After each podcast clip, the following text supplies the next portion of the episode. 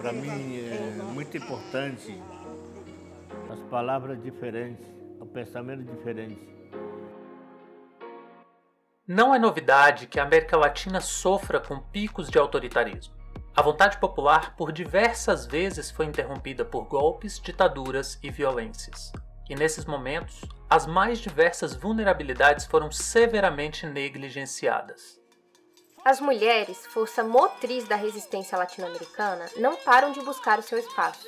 A população preta sobrevive a diversas violências ainda cotidianas. Os povos das florestas resistem à morte e à destruição do meio ambiente. A classe trabalhadora luta sem trégua pela consolidação de direitos nos campos e nas cidades. Por que então muitos e muitas ainda desconhecem essas batalhas? A história latino-americana não pode ser contada somente do ponto de vista das elites. E para construir esse conhecimento é necessário descolonizar o pensamento.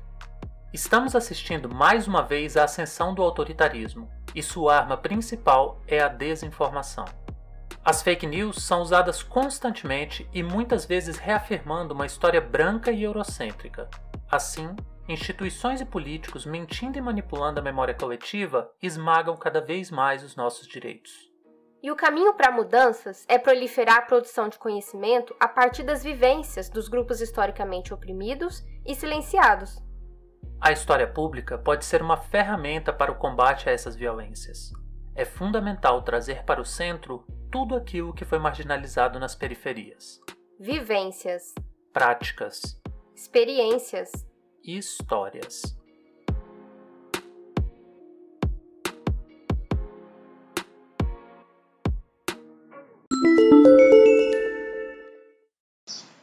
Olá, sou a Bruna, ouvinte do História Oral Podcast. Quero parabenizá-los pela iniciativa do projeto e também dizer que gosto muito da forma como abordam os diversos temas sobre política, economia e, sobretudo, a história, em suas várias facetas.